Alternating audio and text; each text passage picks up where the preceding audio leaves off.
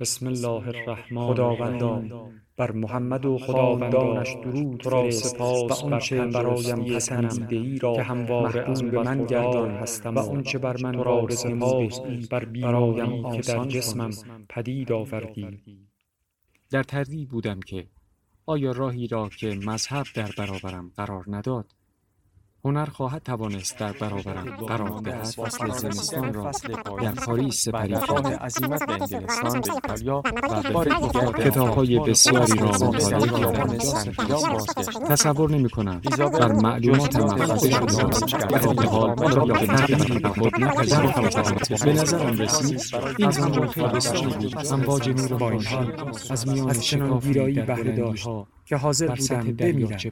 ولی از آن چشم نپوشم تصویری همانند فولاد مزار چطور می‌توانم آوردم برای شما تشریح زیباترین که چه؟ زیبایی های عالم گشتم.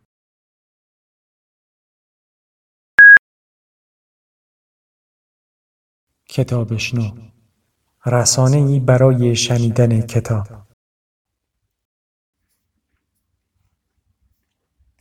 پای گلدسته امامزاده شعیب.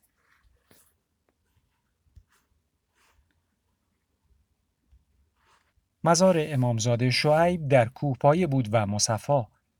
میان دو دنده کوه و بالا سر یک قلعه دویست خانواری علم شده بود. نهر آبی پاک و زلال مثل اشک چشم گرده کوه را میلیسید. از زیر قدمش میگذشت. ساق پای قلعه را میشست و به دشت بیریخت و باغ و باغات اطرافش هر فصل پر بود از انگور و هلو و خربزه. می گفتند شاهزاده شعیب به زیارت جدش آقا امام رضا علیه السلام از مدینه به توس می رفته که بین راه باغجر و نیشابور شهید شده و بعد از سالهای سال نوری از فرق کوه بیرون جسته و بعد سنگی توی سنگ پیدا شده که رویش شجر نامه شاهزاده حک شده بوده است و مردم جمع شدند و به همت هم مزارش را سرپا کردند و بعد هم در پایین پایش خانه های خودشان را چیدند. بعد از اینکه میرزا موسا خادم جدن در جدی مزار دعوت حق را لبی گفت اهل آبادی توی صحن جمع شدند برایش ختم مفصلی گرفتند و بعد اتاقک زیر گلدسته را با همه اسباب و اساسش واگذار کردند به سید داور که به گردنش بود به وسیعتهای پدرخواندهش عمل کند. یک سماور حلبی، یک دست لحاف، یک جاجیم کردی، یک کرسی و یک عبا، دو تا شال سیاه و سبز، عصا و یک عرقچین، دو تا قبا، چهار جلد کتاب، جودی، جوهری، مفاتیح الجنان و کتاب دعایی که خود میرزا موسای مرحوم عقیده داشت دست خط خود شیخ بهاست و چند تا زیارتنامه. دو جریب زمین موقوفه پشت امامزاده را هم به او دادند تا برای خودش کشت و کار کند. آبش از مشا گاوش از ارباب و برکتش هم از خدا. یک دانه بکارد و صد دانه بردارد. نظر و نیازها و اضافات موقوفه هم که یک سر به دامان سید میریخت و فیضش بر او حلال و طیب و طاهر بود و حالا کار سید روی زانویش بود و تکلیفش معلوم و معین. نظافت، عبادت، اطاعت و خوشخویی با زواری که رنج راه را به خود هموار می کردند و به پابوس می آمدند و حفظ و حراست یک بیله کبوتر که سر به چهارصد تا می‌زدند و عصرها کلاهک گنبد را زیر بالهای خود خاکستری می کردند و با سید در امامزاده هم قدم بودند.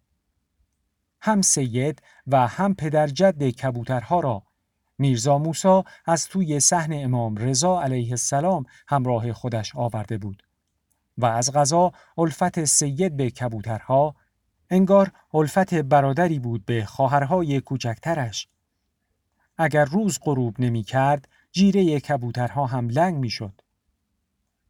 از همان ساعت اولی که سید پا به صحن امامزاده گذاشت، سخت به کار چسبید و جلوهش را به حدی رساند که میرزا موسا او را فرزند صدا می‌زد و سید اگر نصف شب شیر مرغ و جان آدمیزاد می‌خواست میرزا موسا برایش فراهم می‌کرد سید انگار از هوا افتاد و خودش را روی یک جوال جواهر یافت.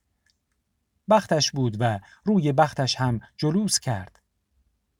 گاهی که فکرش را می کرد مثل کف دستش برایش روشن بود که اگر میرزا موسای خدا رحمتی پیدا نمی‌شد و دست او را نمی گرفت و از دوروبر بست ته خیابان و گارد کفتر کوچه سیاوون و زوارخانه های بازارچه حاج آقا جمع نمی کرد خدا عالم بود که کارش به کجا خواهد رسید دور نبود که روزگاری چوبه دار را ببوسد آن هم اگر از گیر لاشخورهای آنجاها جان به در می برد. مثل یک ملخ بچه نظیر او را به جای یک لغمه زبان گوساله قوت می دادند و آب هم از آب نمی جنبید. سید خودش نفهمید چطور شد که در آن سن و سال گذرش به مشهد افتاد. یک وقت چشمهایش را باز کرد و دید که سر از توی صحن امام رضا درآورده.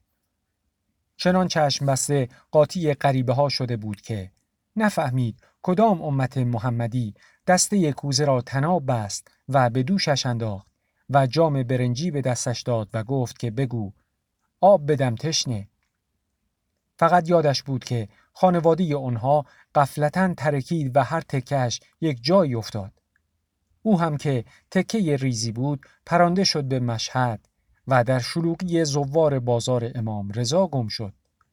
اصلا انگار از اول دنیا اسم او را در لوحه غلامان در خانه ائمه اطهار حک کرده بودند. زمانی هم که پنج شش سالش بیشتر نبود، اربعین و محرم یک پیراهن سیاه تنش می کردند و یک چارقد کردی به سرش می بستند و قاطی بچه های دیگر شتر سوار راهیش می کردند به گودی قتلگاه. به مشهد هم که افتاد صبح تا غروب توی صحن و کنار پنجره فولادی حضرت و دوروبر سقاخانی اسمال طلایی پرسه می‌زد و آب میفروخت و با کبوترهای حضرتی بازی می‌کرد و غروب که می‌شد کوزش را زمین میگذاشت و به کوچه سیاوون می‌رفت توی بالاخانه گارد کفتر اکبر شاخی قاب میریخت یا می ایستاد و قاب ریختن دیگران را تماشا می‌کرد و حین قاب ریختن یکی دو تا دعوا را از سر می گذراند. و شب که نصف می‌شد پیش از آن که درهای صحن را ببندند از آنجا بیرون می آمد و گوشه قرفه روی یک تک مقوا می چسبید و شب را به صبح می رساند. تا خدا میرزا موسا را رساند. میرزا موسا نه. ملکی را در جلد میرزا موسا نازل کرد که سید را رور بالش گرفت و به پای زریح امامزاده شعیب آورد که بر گرده کوه نشسته بود و به نگهبانی میماند از سنگ. با کلاهودی آبی و زرهی خاکستری و به کنار نهری آورد که آبش همسنگ طلا بود و به برکتش از هر ده زوار نه تایش به طرف این امامزاده کشیده می شدند. سه ماه که از نوروز میگذشت زوار از در و دشت مثل سار به صحن مزار میبارید رعیت مردم خرجین ها را پر می کردند از اسباب و اساسه میانداختند روی گرده مالها و قالیچه رویش میکشیدند و بچه ها را روی قالیچه ها جا می‌دادند و پای پیاده کوچ می‌کردند به پای گلدسته امامزاده شعیب که هم سیاحت بود و هم زیارت صحن از زوار قلقله می‌شد و توی قرفه ها جا نبود پایت را بگذاری. دسته دسته شبیه خان می آمدند و روزی سه نوبت مجلس عزا سر پا می کردند و هر سه نوبت هم پر جوش و رونق. همین وقتها بود که کار سید هم بازار پیدا می کرد و از بام تا شام فرصت نداشت سرش را بخاراند. شمع نظری روشن می کرد. نوار سیدی می فروخت رخت و پوشاک نظری از دست مردم می گرفت و توی انبار مزار می گذاشت و آنها را جابجا جا می کرد. دیوانه ها را در محل کم رفت و آمدی به پنجره چوبی زریح می بست. زیارتنامه می خواند و اگر مجالی می یافت پای منبر سپله می ایستاد. دستش را بیخ گوشش میگذاشت و یک دهن مصیبت آل عبا می‌خواند و چهار حلقه چشم را تر می کرد که خودش ثواب کبیره بود. بر روی هم زندگانیش به راه و بیدغدغه بود. دیگر شب که میخوابید حول این را نداشت که حتما پشتش را به دیوار قرفه بچسباند یا که جبر نداشت بعد از شیون نقارخانه حضرتی قاطی یک بیل بچه های دله شود و برود به کفترخانی اکبر شاخی قاب بریزد و یا برای قاب ریزها سیگار و یخ بخرد. در هفته یک روز قندیل ها را خاکگیری می کرد. در روز یک بار کف حرم را می روفت و در هفته یک بار قرفه های سهن را و شب به شب فانوس گلدسته را و بعد شمهای حرم را گیرا می کرد و دیگر اینکه وعده به وعده نماز می‌خواند و وقت به وقت غذا می‌خورد و شام به شام بالای گلدسته می‌رفت و از آن می‌گفت تا که میرزا موسا در قید حیات بود سید خط قرآنی را کم و بیش شناخت و دعای محبت و نوحی علی اکبر را در روز آشورا و نوحی زینب را در مجلس یزید از بر شد.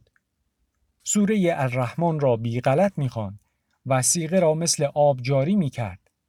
میرزا موسا هم که دید سید خلف معقولی است و لیاقتش را دارد دست به کیسه برد. داد سرش را تراشیدن و یکی از عرقچین خودش را گذاشت ته سرش و شالی هم به دورش پیچید. یک قبای سبز به قدش دوخت و برش کرد. یکی از شالهای خودش را به کمرش بست. و یک تسبیح سیاه صد و یک دانه هم از مجری درآورد و انداخت سر دستش و یله اش داد پیش چشم خلق تا تماشایش کنند و با او اونس بگیرند. و تازه سید داشت توی مردم جا باز می کرد که میرزا موسا مرد. مرگ است دیگر. در خانه همه را می‌زند. شاه و گدا که نمی شناسد. سید زیاد از ته پیرهن در نرفت. فقط روزهای اول کمی پکر شد. به دست و پا افتاد. اما بعد دید که نه. رسیدن به یک امامزاده جمع و جور زیاد هم شاه نیست. مخصوصا که زمستان داشت می آمد و زوار داشت می رفت. موسم زمستان کسی به کوه پایه سفر نمی کند. در چنین موسمی مگر آدم بیکاری دیوانه شود یا ناخوشی بیرحمی دامنش را بگیرد که بپیچندش توی نمد و بیاورندش خدمت شاهزاده و به امید شفا پای زری دخیلش کنند. گلدسته و سایه ها نویسنده محمود دولت آبادی ناشر انتشارات نگاه